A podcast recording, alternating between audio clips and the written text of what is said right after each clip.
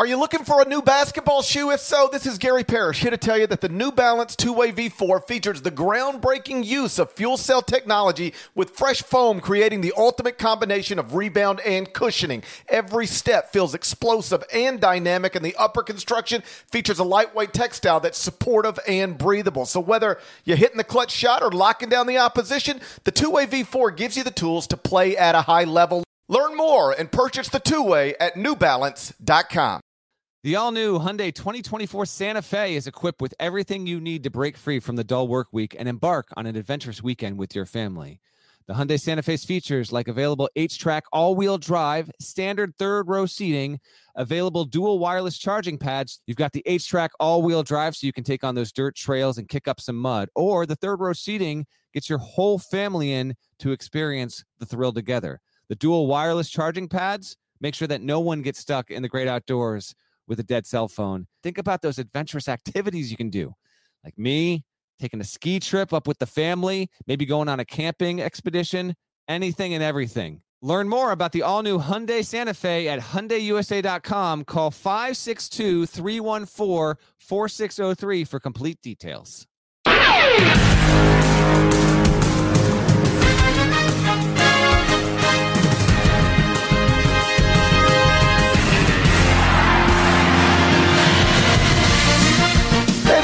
It's Gary Parrish. Welcome back to the CBS Sports Eye on College Basketball Podcast, where we sometimes discuss camel fighting, dodo birds, and leaky black. The Eye on College Basketball Podcast is presented by Jersey Mike's. Jersey Mike's, a sub above. David Cobb is here with me. He's at home in the Volunteer State. I'm in a hotel in New York City after being in studio for CBS Sports Network. If you are watching on YouTube, smash the like button like your Brandon Davies. You have consent.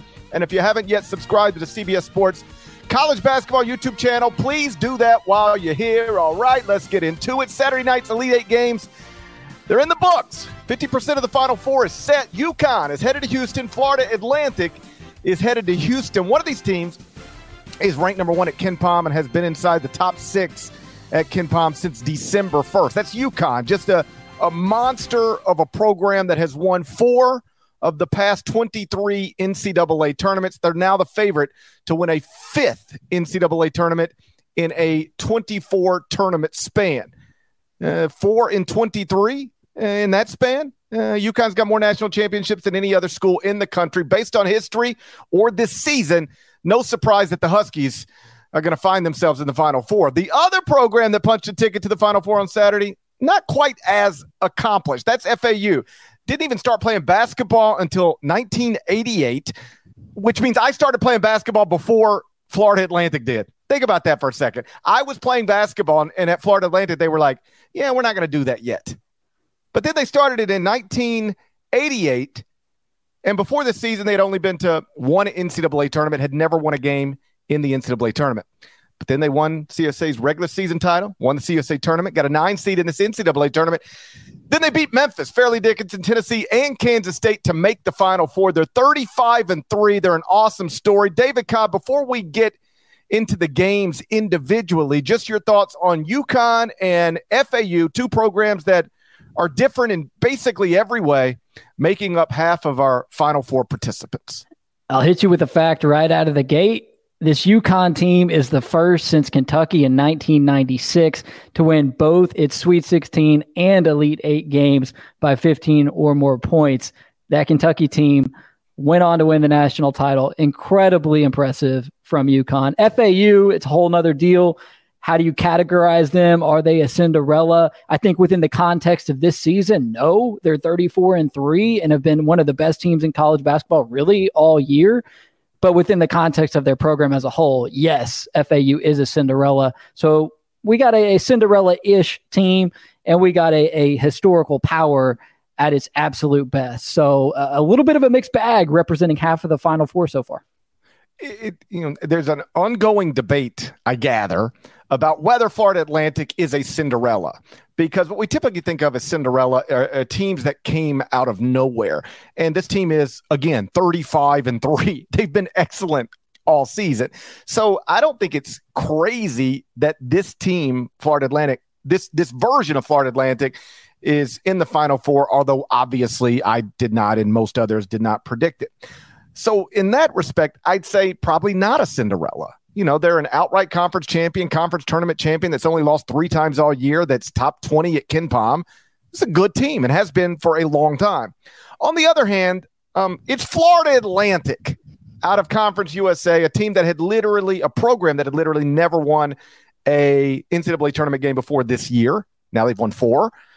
That is a Cinderella. And, you know, I don't know that Florida Atlantic being in the Final Four is the best thing for television ratings, but it's an awesome, awesome story. And it couldn't happen to a better guy than Dusty May. Like, he has really handled himself throughout this entire process really impressively.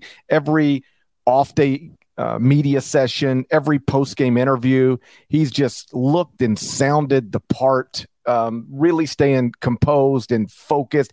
And I thought there was something interesting that happened in the post game of their Sweet 16 game. It was in the locker room. They had cameras in there because there's cameras everywhere these days.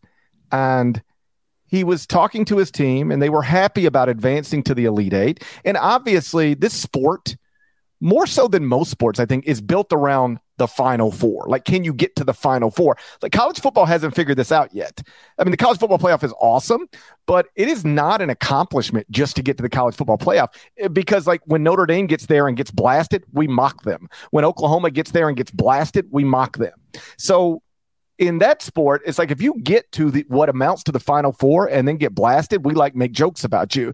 But if you just get to the Final Four in college basketball, like, they hang banners, they go, they celebrate it, they bring you back 10 years later and 20 years later and 30 years later to celebrate just getting to the Final Four. So with that in mind, most coaches are really geared toward that. I mean, I've heard it a million times. One more and we're in the Final Four. One more victory and we're going to Houston. And it was striking to me what Dusty May said. He's talking to his team, and he looked right at him, and you know what he said? We got three more. He wasn't talking about win one more on Saturday to get to the Final Four. After they won their Sweet 16 game, he said, we've got three more wins to get. Three more wins. Happy about this win? We got three more wins. And that's, I think that has trickled down to his players. That's an extremely confident bunch. I might be surprised they're here. You might be surprised they're here. I don't think they're surprised they're here. Yeah, if Florida Atlantic goes the distance, they would be the worst seeded team in NCAA tournament history to win it all. No number 9 seed has ever done it before. And it's interesting, you go and look, like, it seems as though there's some surprise, and rightfully so, around the country about how this number 9 seed made the Final Four and how it demonstrated all this parity around the sport. But go and look, last year there was a number 8 seed. That was North Carolina. Granted, but there was a number 8 seed in last year's Final Four that even reached the national title game. 2021, a number 11 seed. That was UCLA.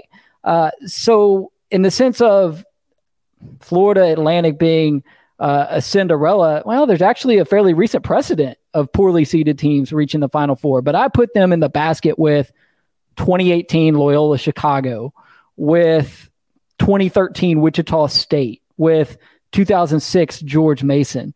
Poorly seeded teams that make the Final Four that you just really could never see it coming. Syracuse has had their runs as a poorly seeded team under Boeheim. Same with Michigan State and Tom Izzo. Heck, even UConn as a number 7 seed making it to the Final Four and winning it all. But this, to me, feels more like a George Mason, a Wichita State, a Loyola Chicago type of achievement because of what you mentioned, the fact that this is a relatively new basketball program and coming out of Conference USA, which, oh, by the way, those dudes are kind of killing it in the postseason. Charlotte won the CBI, I think, right? I haven't been following it, but I think they did. And then in the NIT, like, North Texas is doing its thing there. So the last thing I heard about that, and I haven't updated it, and I don't remember the exact numbers, but somebody pointed it out. It was like Conference USA is a whole bunch of wins and one loss so far in the postseason. Like, that was something within the past couple of days. So CUSA has been, like you said, performing really well this postseason. Yeah. By the way, you know, how about that Mike White coaching tree, right? Like, we're talking about Dusty May, and then it's just funny. Sometimes we talk about coaching trees, and here we are talking about a guy who on every broadcast they mention, oh yeah, he was an assistant under Mike White at Florida. Yeah. And that's like his claim to fame. And it's like, oh, holy smokes. The Mike White coaching tree has a Final Four coach. It's, yeah, like, it's a tremendous story. And to, you know, there was a moment a few years ago, I think it was the pandemic year, where we were calling a lot of games remotely, and I was on the sideline. It's just funny to think about going from there to here. I was a sideline reporter from my studio at home. All right. On a Conference USA game. And I'm not even sure who it was. I want to say it was something like maybe Western Kentucky, Middle Tennessee, or I don't know. But I was a sideline reporter from my home on a Conference USA game. And this is the year where Conference USA was playing back-to-backs to cut down on travel and you know, basically you'd go play Western Kentucky today and then you play them again 2 days later.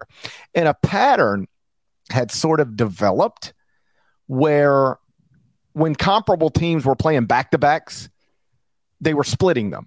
Like the team that won the first game lost the second game, and the team that lost the first game would win the second game. This was a pattern that had developed within that league and perhaps other leagues that were doing similar things. And so we're talking about that on the broadcast, and I said something along the lines of, when you got two comparable teams in this league playing each other in back-to-backs, what happens often so far this season is they split. The team that wins the first game loses the second game. Now, when you get two teams that aren't comparable, like a Western Kentucky and a Florida Atlantic, well, then, yeah, Western Kentucky is going to sweep that one. Like when you got a Western Kentucky against just like a whatever team, they're going to sweep that one. But when it's Western Kentucky against another strong Conference USA team, it tends to, you win the first one and you lose the second one, or vice versa. And needless to say, I forgot about that the second I said it. Dusty May didn't. It was just a throwaway line in the middle of a Conference USA game that I was broadcasting from my home. And I honestly meant nothing about it as it pertains strictly to Florida Atlantic. Knowing me, what I did is I just looked in the middle or the bottom half of the CUSA standings, and I just picked out a random team. It could have been Rice, but I said Florida Atlantic.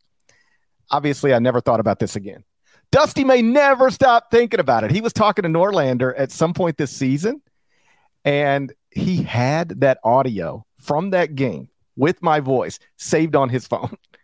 He told Norlander about it, and Norlander was like, "You have that?" He's like, "Yeah." He sent it to him, and then we, I think, played it actually on an Eye on College Basketball podcast earlier in this season when I was actually making the case that Florida Atlantic deserved to be ranked, and people were sleeping on them. So to go from that moment to this is incredible. You were the bulletin board material. If not for the motivation that you provided Florida Atlantic, they would not be here. Well, you know, it is a reminder that you really do, you know, when you have the stages we have, you have to, you know, you need to watch everything you say, because, you know, that whatever you say about somebody is probably going to get back to them. Heck, Florida Atlantic was probably just happy to have somebody in the national media who mentioned them. Yes. I could just see Dusty May sitting at home. He's got a night off. He's watching a fellow Conference USA game, and it's like, "Yo, GP, why are you putting us in your mouth? Like, what are you bringing us up for? Just focus on these guys. Don't bring us up and crap on us." So yes, I was on some level bulletin board material for Dusty May. Me and Dusty texted about it earlier in the season. We were laughing back and forth. He's awesome, and so for them to be in this position is awesome. And it also, and then we'll get to the games individually next. How they got here is just a reminder of how thin the margins are. Because think about where they were a week ago, down a point with 7 seconds to go against Memphis, and if Memphis gets a timeout call instead of a jump ball. And frankly, it should have probably been a timeout. You had at least two players signaling for a timeout, and the refs called it a jump ball. Memphis probably wins the game.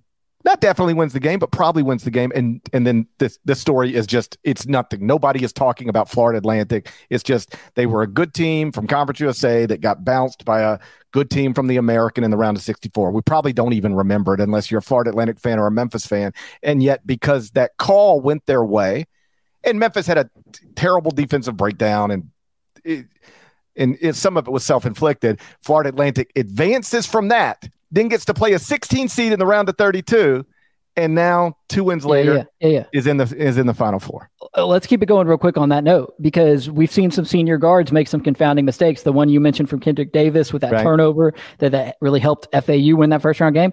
Let's just say hypothetically that Kihei Clark doesn't do the over the head pass. Yeah. And then it's Virginia playing San Diego State instead of Furman in the second round. Is San Diego State still around? Then we'll do one more. What if DeJuan Harris gets the ball across half court without committing a 10-second violation? Could Kansas still be around? I mean, the margin is very thin. Yes. There's a lot of things like that. All right, so we will get into both games individually. The Florida Atlantic Kansas State game and the UConn Gonzaga game next. We'll take them in the order that they were played, but first, a word from our partners. This episode is brought to you by Progressive Insurance. Whether you love true crime or comedy, celebrity interviews or news, you call the shots on what's in your podcast queue. And guess what? Now you can call them on your auto insurance too, with the Name Your Price tool from Progressive. It works just the way it sounds. You tell Progressive how much you want to pay for car insurance, and they'll show you coverage options that fit your budget. Get your quote today at Progressive.com to join the over 28 million drivers who trust Progressive. Progressive Casualty Insurance Company and Affiliates. Price and coverage match limited by state law. Okay, picture this. It's Friday afternoon when a thought hits you. I can spend another weekend doing the same old whatever, or I can hop into my all-new Hyundai Santa Fe and hit the road. With available H-Track all-wheel drive and three-row seating, my whole family can head deep into the wild. Conquer the weekend in the all-new Hyundai Santa Fe. Visit HyundaiUSA.com or call 562-314-4603 for more details. Hyundai, there's joy in every journey. So Saturday's first Elite Eight game, it was played here in New York, about a mile behind where I'm sitting right now. Final score, Florida Atlantic 79, Kansas State 76. Markquis Nowell had the ball in a one-possession game with less than 10 seconds to go. And then he passed it, and he never got it back. And Kansas State didn't even get a shot off on that final possession. David, how surprised are you that Markquis Nowell gave that ball up on that final possession? Yeah, I'm surprised. And we can boil it down to that single play if you want to, and that's fair because Markquis Nowell should have taken the last shot for Kansas State. They did not have a timeout, so that's why the play, I think, was a little jumbled up. But to me, that game comes down to Keyontae Johnson only playing 18 minutes due to foul trouble. He finished with just 9 points. He was their leading scorer all season, which might surprise some people who have really only tuned into Kansas State here down the stretch, because it just appears from watching them over the last couple of weeks as if Markquis Nowell is the dude. There has been another dude, though, for Kansas State throughout that season. It was Keyontae Johnson, and he got going a little bit early in the second half, but then he started picking up more fouls, and he couldn't play for extended periods of time. He sat the final 12 minutes of the first half as well.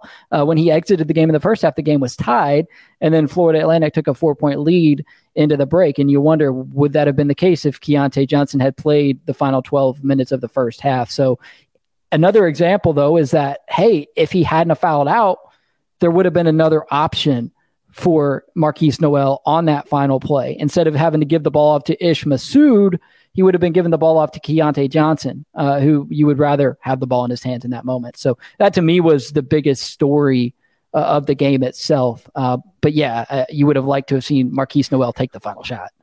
Yeah, Ish Massoud had made some big shots this season, made some big shots in this tournament. I don't have a problem with him. You know, given that Markquis was little and he had, it was clogged up a little bit. It wasn't like he had a clean look and passed it up. He was pushed way out, and he was going to have to make a play to get a shot. So I don't have a problem with it, generally speaking. But like ultimately, you are the star of this team. You've been the star of this tournament. You are in Madison Square Garden. You only get this shot one time. Take it. And I'll live with whatever. I'll live with a bad shot from you, but I want a shot from you in this moment. Because he was playing well. He was 8 of 21 from the field, 5 of 11 from 3, 9 of 10 from the free throw line, 30 points, 12 assists, 5 steals, 5 of 11 from 3. I would have liked to have seen a 12 3-point attempt. Whatever happens with it. But when Kansas State is coming up the court in that moment, in that possession, I was certain he was going to take the shot, and I was shocked when he gave the ball up. By the way, according to Jared Burson, who is the king of ESPN stats and info, there have only been 3 games in the NCAA tournament since steals became an official stat in 1986 where somebody has scored 20-plus points, had 10-plus assists, and 5-plus steals. And Markquis Nowell has 2 of the 3. They came this weekend. Markquis Nowell did it on Thursday. He did it on Saturday. And the only other time it's been done, again, since steals became an official stat in 1986, Anderson Hunt at UNLV in 1990. So that speaks to what kind of dominant performer he was in this event. And when I turn in my CBS Sports All-America ballot on Monday, I think Markquis Nowell is going to be on my first team. I think I will vote Markquis Nowell first team All-America. We've explained it before. One of the reasons we wait later than most to do All-American teams and National Player of the Year, Coach of the Year, Freshman of the Year, all that stuff is to have as much data as possible, or at least more data than we have at the end of the regular season or at the end of the conference tournaments, because sometimes guys who are fringe All-Americans or third-team All-Americans actually do things in this tournament that when you look back on a season, they're going to be the guys you remember, and they're going to be the ones who are the stories. And if you vote at the end of the regular season, you miss out on some of that stuff. Most famously, Kemba Walker in UConn's national championship year. So would I have voted Markquis Nowell a first-team All-American 3 weeks ago? Probably not. I would have probably had him the third team, something like that. I think based on what he and his team did in this tournament, I'll vote Markquis Nowell first-team All-American when I turn in my ballot on Monday. Yeah, the more data you have to sort through, the better. Isn't that right, Gary? That's what I learned over at barttorvik.com. Yeah, I actually didn't realize until Nada had the stat broadcast pulled up that FAU committed 22 turnovers. I guess in the back of my mind, I knew that they committed a bunch of turnovers, but they committed 22 turnovers, leading to 30 Kansas State points, and still managed to win this game. I think that's what's so impressive about FAU. You keep looking for a flukish result or a simple explanation or some sort of individual performance that you can kind of hang your hat on and say, oh, well, that's why Florida Atlantic is still around in this tournament, or that's why Florida Atlantic beat Tennessee, beat Kansas State, beat Memphis. When in reality, they're just rock solid all the way through. I mean, they had 4 players in double figures tonight. The guy who averages the 9th most minutes on that Florida Atlantic team provided them with 7 points tonight. And you just go up and down. Kansas State actually made more 3-pointers tonight than Florida Atlantic did. Yet they still somehow managed to win. And a lot of it comes down to defense. I mean, these guys defend like maniacs. Kansas State went over about 7 minutes without a bucket late in the second half of this game in terms of a basket from the field. So there's just nothing flukish. There's nothing, overly. They're just legit. They're a solid all-round team. They're super deep, and they got a lot of really good players. Usually when not a team like Florida Atlantic, but a Conference USA team gets to this level, or any team from a league like Conference USA gets to this point, to an Elite Eight game against a power conference school, you look at it and you go, okay, well, they're going to have to, I mean, they're going to really have to play well to win, or the other team's going to really have to play poorly to lose. Maybe it'll take a combination of those things. And one of the points I made on CBS Sports Network earlier in the day is that, and the point spread highlighted this. It's not like it's an enlightening thought. It's just something I thought worth noting. Florida Atlantic didn't have to play above its heads to win this game. Florida Atlantic could go to the Final Four just being who it is. Just who you are is good enough to do this. And they weren't. That wasn't their sharpest performance of the tournament. Certainly wasn't their sharpest performance of the season, but they were still able to beat a Kansas State team that has been ranked in the top 15 much of this season and advanced to the Final Four. It was really impressive stuff. And like when they go to the Final Four, they're not going to be the favorite there. UConn's going to be the favorite there.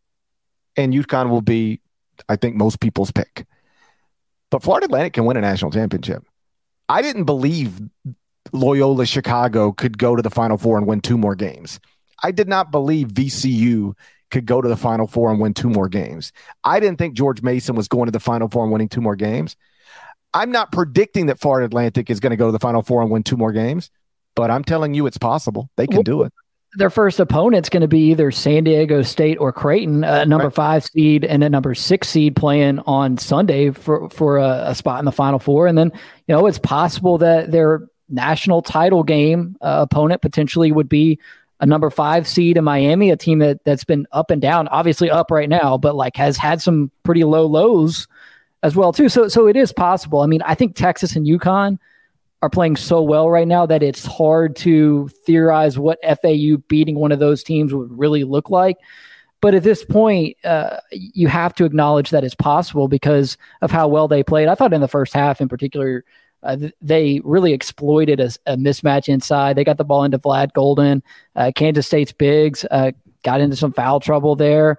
Kansas State plays at a really fast tempo. They don't have a deep bench. That sets you up for foul trouble. And it ended up being something that really hurt him in this game, beyond just Keyontae Johnson fouling out. And you know, Vlad Golden from Nalchik, Russia, ends up playing a key part in the Final Four. Like, isn't that just wild? Like, a dude from Russia ends up playing a key role and taking Florida Atlantic to the Final Four. Like, it makes you wonder, is there like some kid from Vermont over in Eastern Europe, like taking a water polo team deep in some amateur tournament that we don't know anything about, like that the media over there covers. Like, I don't know. It's just crazy to think about that element of this. This kid starts at Texas Tech, you know, and doesn't even play, and now all of a sudden he's a key piece of what FAU is doing here, getting all the way to Houston.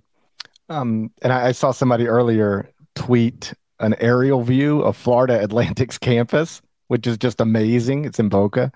And somebody was like, you got to get this to every high-level dude who's in the transfer portal. A name, image, and likeness deal, and that campus is pretty attractive given what's going on right now. So all of this is good stuff for the university, for the basketball program. And one last thing on Florida Atlantic before we move on to what UConn did to Gonzaga. Let me ask you a question. Can you tell me why Florida Atlantic's Dusty May, at this point, shouldn't be the CBS Sports National Coach of the Year? Well, I've been thinking about that, actually, because we've got to submit that. What did you say was it noon on Monday? Or? I mean, I'm going to wait for if I'm going to wait for two Elite Eight games, I'm going to wait for the other two Elite Eight games just to, I don't know how much my ballot can change at this point, but I'll turn mine in on Monday. Yeah. And when I turn mine in on Monday, and I recognize there's somebody listening right now saying, hold up, buddy. At one point you said Jerome Tang should be National Coach of the Year. And then you said Bill Self should be National Coach of the Year. And then you said Shaka Smart should be National Coach of the Year. I think at some point I probably also said Purdue's Matt Painter should be National Coach of the Year. I think there's at least three or four guys at some point in the season I said, if I were voting right now, that guy would be my National Coach of the Year. And so this is just a new version of that. Now I actually do have to vote. And I think when I submit my ballot now, it's Dusty May. Yeah. Because like, what do we value in Coach of the Year candidates? What usually matters? It's typically excellence and or dramatically overachieving relative to expectations. That's how you end up on a Coach of the Year ballot. You either were just excellent and worthy of all the accolades, or you were really good when people thought you weren't going to be very good. And so you're the classic overachiever that gets Coach of the Year votes. Well, it helps his case. It helps his case that he beat the other most viable candidate head to head in the Elite Eight. Part of it. Yeah. I mean, Jerome Tang felt like the natural choice. He still is a logical choice for National Coach of the Year, but how do you not pick Dusty May when he just won head to head? So it's awkward because when you do these All-American ballots and you do Player of the Year, what weight do you give, you know, a ton of success from a mid-major program, a mid-major player, a mid-major coach? I do think we weight these awards heavily towards teams from power conference programs or other traditional powers like a Gonzaga. But in this case, Florida Atlantic has become that this season. They're playing in the Final Four now. So I lean towards Dusty May, but I'm getting some affirmation from you, which I kind of appreciate, because, you know, you don't want to be the only guy who votes for somebody. I don't know. It just the head-to-head thing is huge for me, because in my mind, it was between the two of them, and Dusty May beat Jerome Tang tonight. When it comes to voting for a National Coach of the Year, again, you value excellence and or a person dramatically overachieving relative to expectations, and Dusty May checks both of those boxes. Florida Atlantic was picked 5th in the preseason CUSA poll. 3 different teams got first-place votes. Florida Atlantic did not. But the Owls won Conference USA outright by multiple games. Then they won the CUSA tournament, and now they're in the Final Four with a 35-3 record. Do you like excellence? That's excellence. Do you like overachieving? That's overachieving. 2 weeks ago, Dusty may not have made my top 3 Coach of the Year candidates, but based on all of the data we now have about him and what he's done to this point in the season, Dusty May is going to be my National Coach of the Year. You know, though, if we're going to go based off head-to-head, like I was saying, we also have to consider Kermit Davis, now fired at Ole Miss. We have to consider Andy Kennedy from UAB and Nick McDevitt, right, at MTSU. Yes. The only 3 coaches to beat Dusty May this season in that wild. How did Ole Miss beat Florida Atlantic? Like, I mean, I know it was November, but that's a head-scratcher there. Right. But, like... And that loss is among the reasons it took Florida Atlantic longer than it otherwise would have to crack the Associated Press Top 25 poll, or even the CBS Sports Top 25 and 1. But they eventually cracked both. And now I believe the Ken Pom numbers have updated. Florida Atlantic is up to 17th at Ken Pom. So this is a legitimate basketball team. It's an incredible story. And an unlikely story, but this is a legitimate basketball team with I think realistic national championship hopes. Again, with most of those so-called mid-majors that have advanced to the Final Four, I gave them almost no shot to win another game, much less 2 more. I mean, it's one of the simplest things anybody's ever said about the Final Four as it pertains to traditional Cinderellas. But the thing that makes winning the national championship very, very difficult, even if you get to the Final Four, is because once you get there, you still got to beat 2 good teams, and they're probably usually 2 teams better than you, and that's hard to do. But whatever teams are going to be in the Final Four with Florida Atlantic, I think we can outside of maybe UConn, which can obviously be physically and from a talent perspective overwhelming for opponents. I wouldn't put anybody else as a big favorite over Florida Atlantic. I think they can beat anybody left in this tournament, including UConn. And so on Saturday, we're going to have a Final Four game. Check this out. On Saturday, we're going to have a Final Four game between a Conference USA school and either a Mountain West school or a school that was in the Missouri Valley 10 years ago. That's where we're headed. So that's going to be a lot of fun. College basketball, man, it is something else. Well, that's the thing. Like you don't get this in college football, and you can't get these types of stories in most mainstream American sports. Florida Atlantic is the most talked about basketball team in the country right now, and it's a team that, unless you're a real diehard, you weren't talking about or thinking about at all just a few weeks ago. It's an incredible story.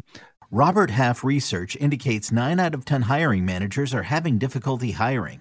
If you have open roles, chances are you're feeling this too. That's why you need Robert Half. Our specialized recruiting professionals engage with our proprietary AI to connect businesses of all sizes with highly skilled talent in finance and accounting, technology, marketing and creative, legal, and administrative and customer support. At Robert Half, we know talent. Visit roberthalf.com today. Another day is here, and you're ready for it. What to wear? Check. Breakfast, lunch, and dinner? Check. Planning for what's next and how to save for it? That's where Bank of America can help. For your financial to-dos, Bank of America has experts ready to help get you closer to your goals. Get started at one of our local financial centers or 24/7 in our mobile banking app.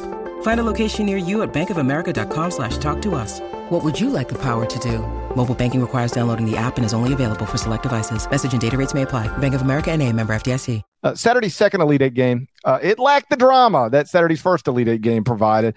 The final score there, 82-54 UConn. Just an absolute beatdown of Gonzaga. What'd you make of what Dan Hurley's Huskies did to Mark Few's Zags? Yeah, Gonzaga, when the game was still a game, had no answer for Adama Sanogo. My man was on track for the first triple-double in the NCAA tournament since Ja Morant in 2019 until he barely played in the second half because UConn was ahead by so much. But what impressed me the most about Sanogo's performance in particular tonight was when Gonzaga brought the double teams, he was extremely effective as a passer.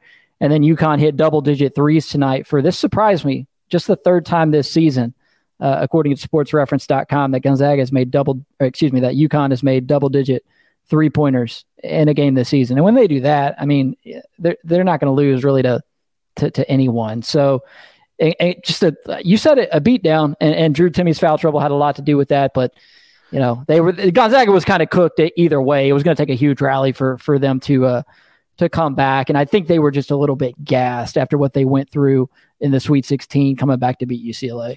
Yeah, UConn was uncharacteristically strong offensively, at least as it pertains to the point you made, and Gonzaga was uncharacteristically dreadful offensively. The Zags shot 33.3% from the field, 10% from three, and 54.5% from the free throw line. Just an awful offensive performance from the team that rated as the best offensive team in the country heading into the game, according to Ken Pom. And listen, I want to be very clear about this. UConn was probably winning this game no matter what. The Huskies were up 7 points at the half. They were up 10 points when Drew Timme picked up his fourth foul with 17:39 remaining. Again, this probably, that fourth foul, didn't change the outcome of the game because UConn was likely winning the game no matter what. But all of that acknowledged, Drew Timme getting a fourth foul with 17:39 left in the game ruined the game. Again, when he went out, Gonzaga down 10.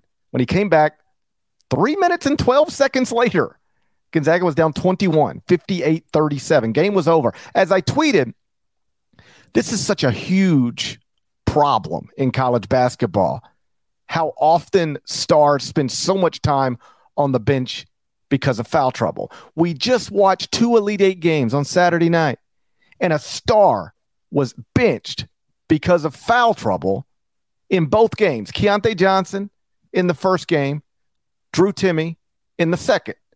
Think about how often, if you're a college basketball fan, think about how often somebody on your favorite team is on the bench with foul trouble.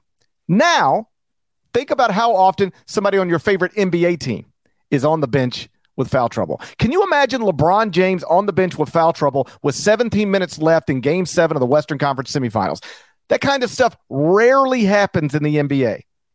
Think about how many NBA games you watch and how rarely you hear the commentator say, and there's Steph Curry with another foul. He's going to the bench with foul trouble. You just don't really hear it, except with Jaren Jackson Jr. sometimes. I was about to say that. You just don't really hear it very often in the NBA, but it always happens in college basketball, and it's a real problem in the sport. I mean, I've sat through Final Four games. I hope this is right. I remember it this way, where it was like Georgetown, Ohio State in the Final Four, Roy Hibbert and Greg Oden, and they were both in foul trouble in the first half, or at least one of them was in foul trouble in the first half, and it just took all of the good stuff away from that game. It's a problem in the sport. I'm not sure the best way to address it. When I tweeted this, I had people saying, oh, well, you don't want it to go to six fouls because the Big East tried it one time. And I didn't say take it to six fouls. I didn't say anything. I just said it's a problem. I'm open to different ideas on how to address it, but it is undeniably a problem for this. In what other sport are the best players taken off of the field or the court this often? Well, college football has a targeting issue that is kind of similar, but did you hear what Nate Oates said did you have the sound on during the Alabama San Diego State broadcast the other night? I did, but I'm not sure if I heard what you're referencing. Okay, so Brandon Miller picked up two pretty early fouls in the first half of that game, and the sideline reporter, I forget who it is, but asked Nate Oates during the, you know, they're doing those in-game first half interviews now, and so basically she just got right to the point and was, I can't remember who it was, but it was like, Nate, why are you leaving Brandon Miller on the floor? And he was like, it's win or go home. He's got two fouls. He'll have to be smart, but we can't afford to play without him, basically. Right. I'm not endorsing much of what Nate Oates, does, but I'm saying, like, Jerome Tang probably could have used that philosophy in the first half today, because sitting Keyontae Johnson for 12 minutes just was not a practical approach in a one and done single elimination scenario. I agree with you. And I agree with Nate Oates.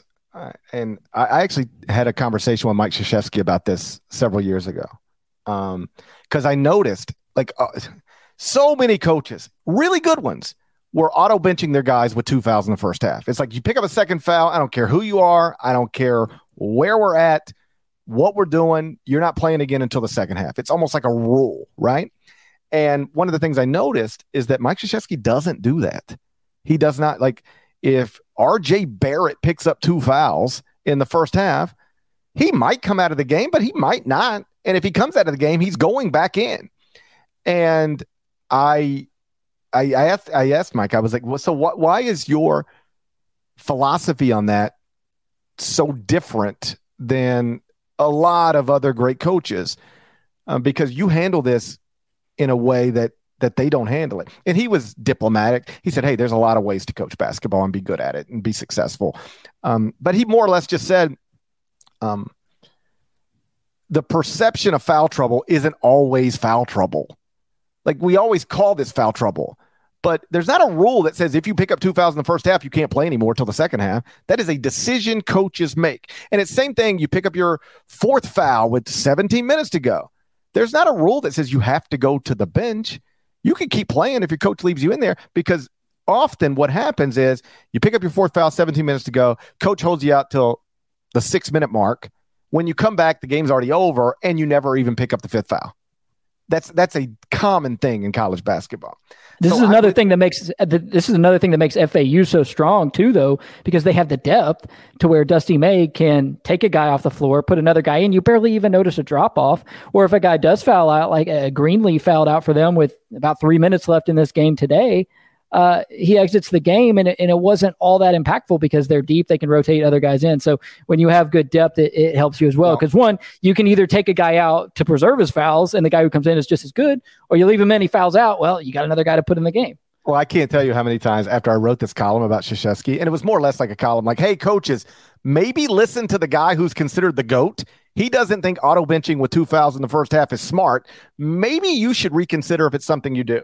And I can't tell you how many texts I got from other coaches saying, hey, GP, Mike's got like 7 McDonald's All-Americans on his bench. So he's just taking out, he could leave in his McDonald's All-American. And if he happens to pick up a third foul or a fourth foul or a fifth foul, well, then he's just replacing him with another McDonald's All-American. We ain't got players like that. And a point taken, I get it. But still, the point remains the same. And to circle this back to the Drew Timme thing, it probably wouldn't have mattered no matter what. But when Timme gets that fourth foul with 17 minutes and you're already down 10, you kind of have to go, do we just ride this thing out? And I don't even know if in that moment it would have been smart, because they would have just attacked him. And you can't have him out there getting attacked for 17 straight minutes, because he's either going to have to play safely, which is going to give up easy scoring opportunities. It's not like he's the greatest defender in the world anyway. Or he's going to have to foul. And if he fouls, then he's out of the game for good. But it is true that by the time you put him back in the game was already over. Again, the game was probably UConn was winning no matter what. But I hate. And I'm not even arguing the specifics of any one call. Like, that's another thing. You tweet this stuff and people think you're saying all these things that you're not saying. I am not saying these are some of the things people on Twitter said I was saying or implying, that college basketball needs to go to 6 fouls. I didn't say that. There are a lot of smart people who don't think that's actually a good thing for the sport. The Big East tried it one time, and I don't remember it, but by all accounts, it was not good. Or you're just going to foul more. We don't need more fouls. That's what people will. The people who are against raising the foul limit to 6 in college basketball will tell you that when the Big East did it, all it did was create more fouls. It did not solve the problems you want to solve. It just created more fouls. So I'm not insisting that they should go to 6. I didn't suggest it. And I'm not insisting that stars, this is another thing. Oh, so you think the stars should get preferential treatment? No. I'm not saying the stars should get preferential treatment. I'm not saying anything other than it's a problem with the sport to have your best players so often on the bench watching high-stakes basketball games. I'd like to get 10 smart people in a room together and have them talk about, okay, this is a problem. We've identified it. How do we fix it? And now let's talk through it. Maybe some good ideas, maybe some bad ideas. Maybe we combine some ideas. But in life, this is at least my perspective. Anytime you have a problem, you should address it. Like don't let just a problem linger forever because it's just going to keep bothering you over and over again. Hey, we got a problem. Let's address this now. Let's try to resolve this problem now. College basketball has a problem with its best players often watching high-stakes basketball games.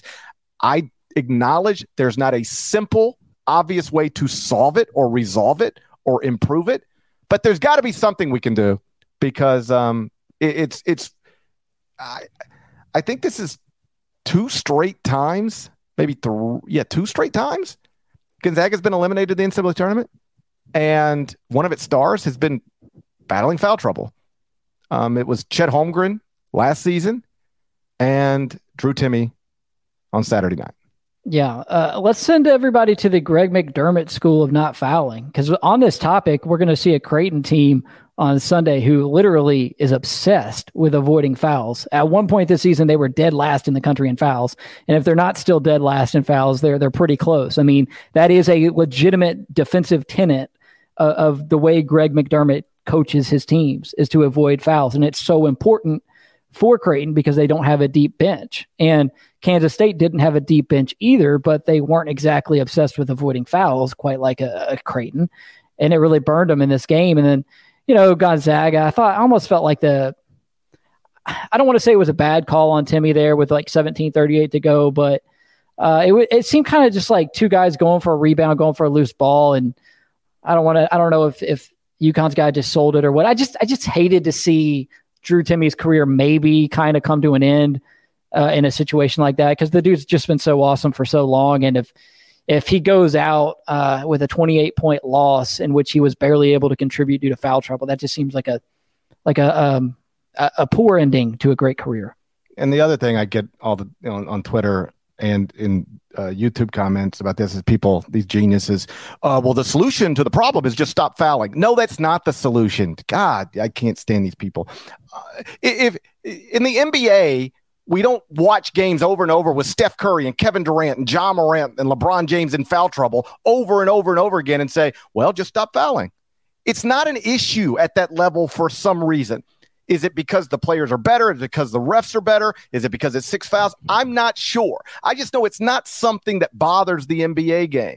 And so just sitting here and watching it bother the college game over and over again and saying, well, the solution is just don't foul. Like, if that was really the solution, don't you think every coach in America would have figured that out by now? There's not a coach in America who couldn't. I promise you could call 20 of them right now and say, tell me about the time you were in a big game and your best player was on the bench in foul trouble. They've all got that story. Not every NBA coach has a bunch of stories like that, but every college coach got a million of them. It's a problem with the sport. I don't know exactly how to fix it, but I do think it should be fixed. Let me ask you this, because in the closing minutes, Drew Timme checked out of the game, got a nice ovation, hugged Mark Few, all that stuff. And Kevin Harlan accurately noted he's still got another year of eligibility.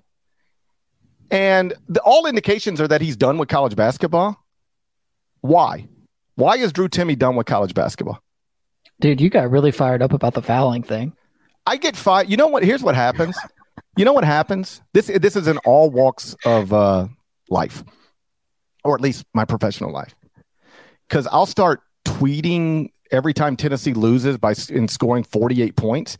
And people go, oh, you must hate Tennessee. I don't hate Tennessee. I like Tennessee. My kids might go to school there someday. I love Rick Barnes. I've known him forever. You know what I hate? Stupid Tennessee fans who tweet me. Those are the people I hate. So I'm never proving points to Rick Barnes. I'm proving points to these idiots that won't stay out of my mentions. And it's the same thing on this foul thing. It's exact. I'm not actually fired up about Drew Timme. You're fired up about the idiots. The idiots. Yes, it's always the idiots that get me fired up. Like it is in my own, in my actual life, like my real life. I don't deal with people that I either don't like or respect or am not interested in. I just don't deal with them. Like I won't take the phone calls. I don't text back. But Twitter, social media is a weird thing where those people have access to you. They can put words right in front of you that aren't really possible in real life. And that's the thing. I'm not fired up that Drew Timme and Keyontae Johnson were in foul trouble. I'm fired up that all of these people can't take the point for exactly what it is, nothing more, nothing less. I just hate the dumb people. And the dumb people are the ones who type the most. Fair enough. On your point about Drew Timme, if I'm Drew Timme, I'm going to Mark Few and saying, yeah, you know what, coach, I do have another year of eligibility left. What kind of help are you getting me in the backcourt to make coming back for another season worth it? I don't want to be like mean, but Nolan Hickman and Hunter Salas were really highly touted prospects. They gave Gonzaga nothing tonight. Malachi Smith is kind of having to carry the load. He was brought in to be a reserve transfer from Chattanooga. I mean, we had questions about Gonzaga's guards last year when Rasir Bolton was playing at a higher level and when Andrew Nembhard was playing at a higher level, who's now in the NBA. And like, we had questions about their backcourt then. If Drew Timme, coming back to college basketball for another season is probably only going to be enjoyable for Drew Timme if he has some help in the backcourt, or else he's just going to have another season like this. I mean, yeah, we can get into the fact that he can make more money through NIL playing college basketball because he's a big man whose skill set doesn't mesh with the modern NBA. It's the same conversation we've had about big men in college basketball for the last 2 years now, and that's all valid. Those are all good points. But like, what's going to be different for Drew Timme if he comes back to college basketball next season, if Mark Few doesn't go out and either get some guards out of the portal who can actually play, or I don't know. I mean, I haven't looked at their recruiting class in a hot second, but I'm pretty sure they don't have a five-star guard coming in. Yeah, I agree with all that. From a basketball perspective, I agree with everything you said. I'm thinking of this strictly as a job perspective. Where is Drew Timme going to be able to find a job that pays him next season playing basketball as much as he can theoretically make, if not definitely make, playing basketball at Gonzaga? Yeah, I mean, I would assume he'd rather stay in college than go to Europe. He could probably make as much in Europe as he can on NIL, but like, do you really want to go and do that? That doesn't seem like playing college basketball is an easier life, to be quite honest, than going to Europe. And or taking a two-way contract, and one day you're sitting on the bench for the Memphis Grizzlies, and the other day you're down practicing in South Haven for the Memphis Hustle in the G League. Like that is probably his life next season if he decides to be a professional basketball player. And so obviously he can do whatever he wants. I don't care, but it seems likely to me at some point in the coming days, weeks, or months, somebody's going to tell him, if you stay at Gonzaga, you can make a package worth X amount of money. And that is almost certainly more money than you're going to make playing professional basketball next season. And oh, by the way, you'll play college basketball one more season with at least on a surface level, another chance to go to a Final Four, another chance to win a national championship. And you'll do it on chartered flights. You'll do it in nice hotels. You'll do it on national television. You'll do it being maybe the best player in the sport. You'll do it in sold out arenas. And the contrast of that is either sitting on an NBA bench or playing in Europe or playing in the G League. And if you're Europe or G League, none of the stuff I just described is going to be your real life. Yeah, but at some point you got to move on with life. Why is Trayce Jackson Davis not coming back? I don't know why. He should. I'm not saying he should. I'm saying if he were my son, I would be advising him to either tell Indiana, I need X amount to come back, or put myself in the transfer portal and let the bidding get started, because for a lot of these guys, Drew Timme, Trace Jackson Davis, Armando Bacot, who is coming back to school, they are now in a position where they are more valuable, literally valuable from a money perspective in college than they are as a professional. I think all of these guys should be at least thinking about returning to college. Sanogo. And forget, all of them. And forget Chibwe. And for me, it's not a question of, well, at some point you just have to move on, don't you? Because that has forever been something in college athletics. Like, hey, I've done everything I can do at this level. It's just time for me to move on and start my career in whatever form. But now it's like, okay, but I don't have to move on and I can make more money. Like, why do most people have the jobs they have right now? Because it's the job that will give them the best lifestyle, the most money and the best lifestyle. That's why I have my jobs. It's probably why you got your jobs. And for Drew Timme, like his best job from a money perspective is probably going to be college basketball. Again, all indications are he's just ready to move on with it. And I respect that. But, boy, I'd take a second look at it if I were him. No doubt. Drew Timme, though, I think he could do other things. He's so kind of marketable. Like, you think about guys who could immediately jump into doing something media-wise. Like, Drew Timme could launch a podcast and get like good viewership, good listenership on it, because he's funny, he's unique, people recognize him, he's well known. He could work into being a color analyst on a high level TV broadcasting crew and be that before he's 30. I mean, he's the type of personality, the type of presence who could move on and do other things. But I mean, I get it. And it's the same conversation we're going to have with Zach Edey, with Ryan Kalkbrenner, with Adama Sanogo. Yeah, we've already, Baycott's already coming back. The list goes on. A lot of guys who would have played in the NBA 15 years ago who don't have the skill set to do it now, and they can make money doing it in college basketball. So it's just a matter of motivation for him, though, because like, if your heart's not all the way in it, then don't do it. Don't do it just to make money. Right? Like, and I don't think Drew Timme would. And if I'm Drew Timme, I got to see more from the roster going into next season before I actually get excited about coming back to do this again, because he just didn't have any help. Julian Strawther had his moments this year, but Julian Strawther's probably going to the NBA draft. And I did pull up, Gonzaga's recruiting class. Like, they got this kid Stromer, who I've seen on ESPN2 at like 1 a.m. playing on the West Coast. He's a good shooter and all, but like, he's not the type of game changer who's going to come in and be a Jalen Suggs. Drew Timme needs Jalen Suggs back. That's what Drew Timme needs. I saw somebody ask this question earlier. UConn is a 4 seed going to the Final Four as the favorite to win the national championship. Have we ever had a 4 seed heading into a Final Four as the favorite to win the national championship? I would lean toward probably not. I can't think of an instance of that. Because we almost always have a 1 seed, at least one in the Final Four. So now UConn is a 4 seed, but the favorite. No matter what happens on Sunday, UConn will be the favorite to win the national championship. Their adjusted efficiency margin at Ken Pom now is up to plus 28.99. That's more than a point. It's 1.29 better than anybody else. Houston is second, UCLA third, Alabama fourth, Texas fifth. That plus 28.99 might not mean anything without context, but just know that Kansas won the national championship last season at plus 27.49. So this UConn team now has an adjusted efficiency margin better than last season's national champion. If they do win 2 more games and cut nets on that Monday night in Houston, it will be notable that they did it as a 4 seed, but the truth is the computers, all the predictive metrics, have had UConn as one of the very best teams in the country literally since December 1st. On December 1st, UConn was 9-0 on their way to a 14-0 start, and that is when they moved into the top 6 at Ken Pom for the first time this season. And they never left the top 6, even when they lost 6 of 8. They went 2-6 in an 8-game stretch in late December, January.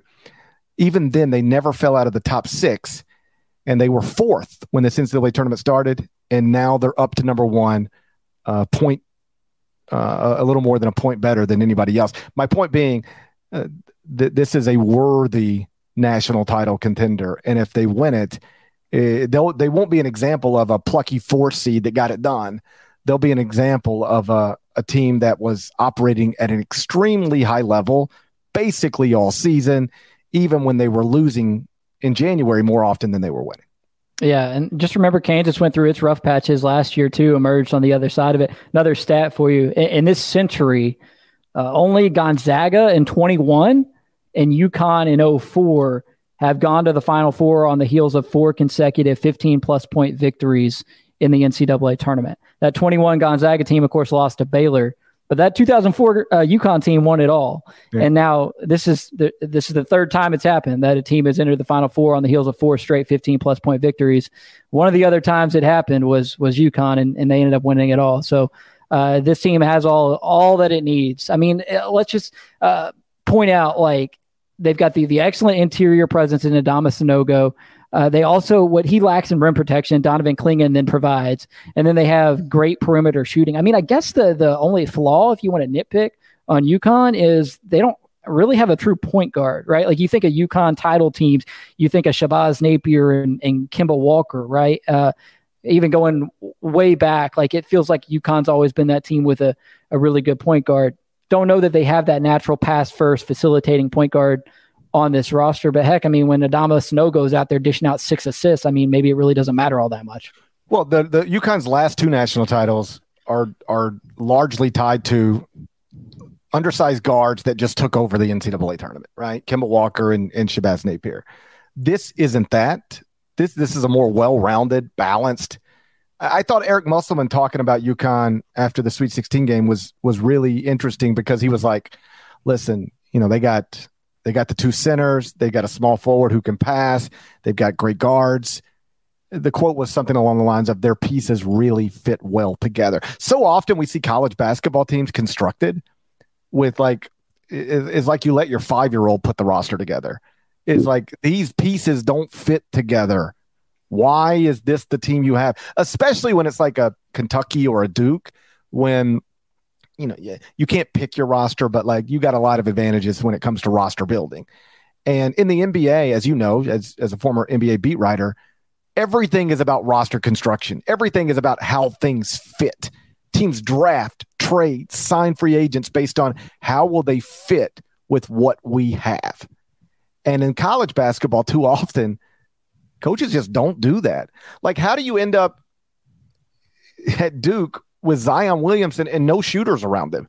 Like, Zion Williamson with shooters Zion Williamson was amazing in college anyway, but imagine if the sport 4 was more appropriately spaced for Zion Williamson. But Duke had not enough shooters around Zion in that season. That was always interesting to me. Dan Hurley and that staff have built this roster seemingly with a lot of thought. They've got pieces, like Musselman said, that fit really well together, and now they're 2 more wins away from a national championship. And how about this? I mentioned earlier, UConn has won 4 of the past 23 NCAA tournaments. They're the favorite to win this one. If they go 5 NCAA tournament championships in a 24 tournament span, they're going to be responsible for winning 21% of the past 24 NCAA tournaments. That's 3 different coaches, too. 3 different coaches. Like, that's outrageous. Yeah, it is, because it's the multi-era part of it is what sticks out to me. Okay, yeah, Duke won a bunch of titles under Coach K, and I mean, Kentucky's had its share of different coaches who have won national titles there. You think Pitino, Tubby, Calipari, right? But, like, especially with what that program kind of went through, the sour ending with Calhoun, and then everything with the sanctions with Ali. And then Dan Hurley had not won am I right about this? He hadn't won an NCAA tournament game before this year, or at least hadn't gotten out of the first weekend. I know that. He had not got out of the first weekend. That's true. Yeah. Yeah. So, no, that was a little bit of a knock on him. Like, you know, I'm not in it every day. Like, no escalators or any UConn fan, but, like, that, I gather, was a thing. It was a Dan Hurley thing, lack of NCAA tournament success under Dan Hurley at UConn. But I said this, I guess it was Friday night, about Nate Oates, and it applies to Dan Hurley, and now we're watching it. if you keep building teams that are good enough to advance in this tournament, eventually they will. You just got to keep putting yourself in a position, and then you'll get the hot shooting night. Your opponent will get the foul trouble. Somebody will get the hamstring pull. Eventually, if you keep putting yourself in a good position, and this is a metaphor for life, like just keep putting yourself in good spots and good things will happen. It's my advice to young people all the time when anybody is dumb enough to ask me for career advice. I say, get in the door. Get in the door of a place you want to work, even if it's not the job that you want to do. Meet the people who have the jobs that you want to have. Get around them. Be present. Be available. And at least my life has consistently created opportunities for me, not just because I was lucky, although luck is always a part of all this stuff, but because I kept putting myself in a position for good things to happen. And on a either bigger level or smaller level, depending on your perspective, it's the same thing is true with NCAA tournament thing. You're running a men's basketball program at the Division I level. Keep assembling the best teams you can get. Keep performing at a level that gives you the type of seed that makes it advantageous to advance. And it won't work for you every time, but eventually you break through. Dan Hurley has now done it, and I suspect Nate Oates will do it someday. Brother, it is officially Sunday, and you have been preaching tonight, bringing all the life lessons to basketball with you know what? We got a fouling problem. And in life, when you have a fouling problem, you fix it. And then now we got comparing UConn and Dan Hurley putting out good teams to Gary Parrish giving young people advice on putting themselves in good positions in their lives. I should be clear. I should be clear. I have great advice for everybody. It doesn't mean my own life is running perfectly. I'm pretty good at telling other people what they ought to do. I'm not nearly as good at actually dealing with the stuff on a day-to-day basis. But you get the point. I made this point on Friday's episode, and then we'll get out of here. Billy Donovan, before he won 2 national championships in a row, got eliminated in the first weekend of the NCAA tournament 5 straight years. 5 straight years. Could not make a Sweet 16. And people start, even though he had previously been to a Sweet 16, that was becoming a story. Oh, Billy Donovan. He's running a good program down there, consistently good. But, man, they just flame out in the tournament every year. And then, boom, it happens. And then, boom, it happens again. And Dan Hurley had been, for at least 3 years now, putting together good UConn teams. And it just didn't happen last year or the year before, but boy, it's happening now. And Nate Oates will be one of the next examples of this, because he's going to keep having good teams at Alabama, and he's going to keep getting good seeds in the NCAA tournament.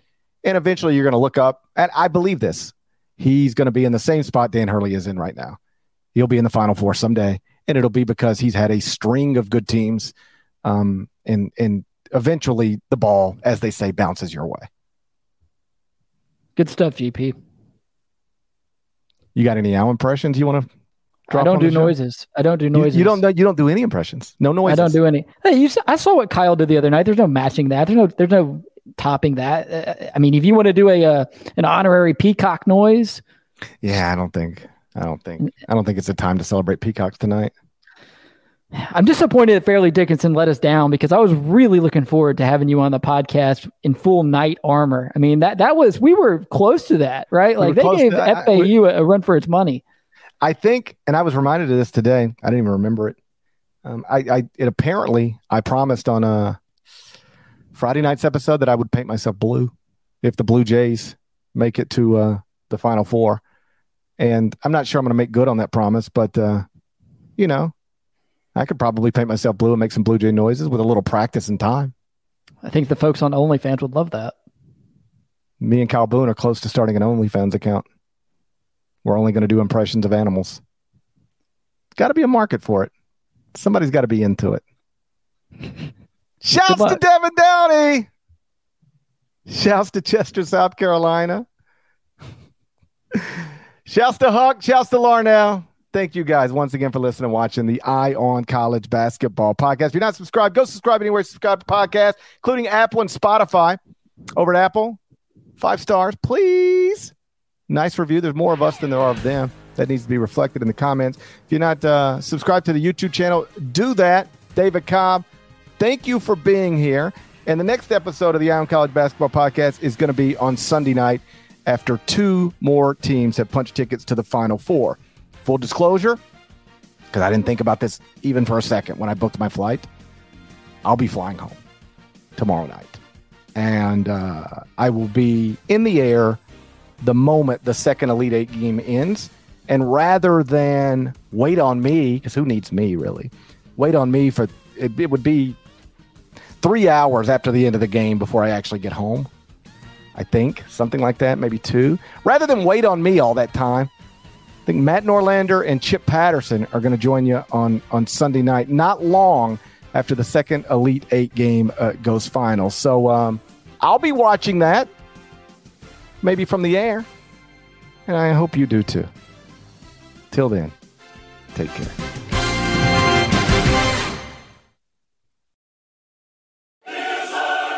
You can now relive the best moments of the UEFA Champions League 24/7. The UEFA Champions League channel is a new 24-hour streaming channel serving non-stop goals, highlights, and full match replays from the world's most prestigious club competition. Reminisce on your favorite moments, legendary players, and brilliant goals with the UEFA Champions League channel streaming around the clock on Pluto TV and the CBS Sports app.